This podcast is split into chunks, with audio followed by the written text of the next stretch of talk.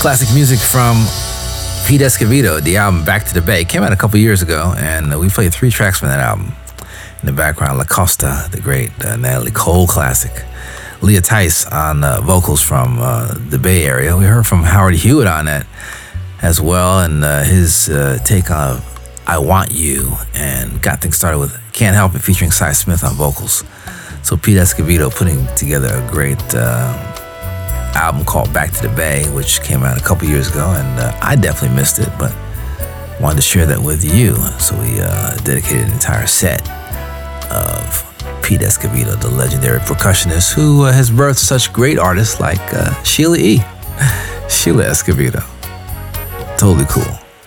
All right, we got uh, some more Pete Escovedo around the corner with a nice take featuring another living legend, Bobby Caldwell, who's made his living pretty much on one tune.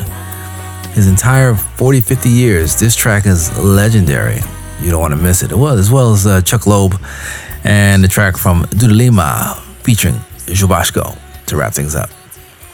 This is the New Urban Jazz Lounge.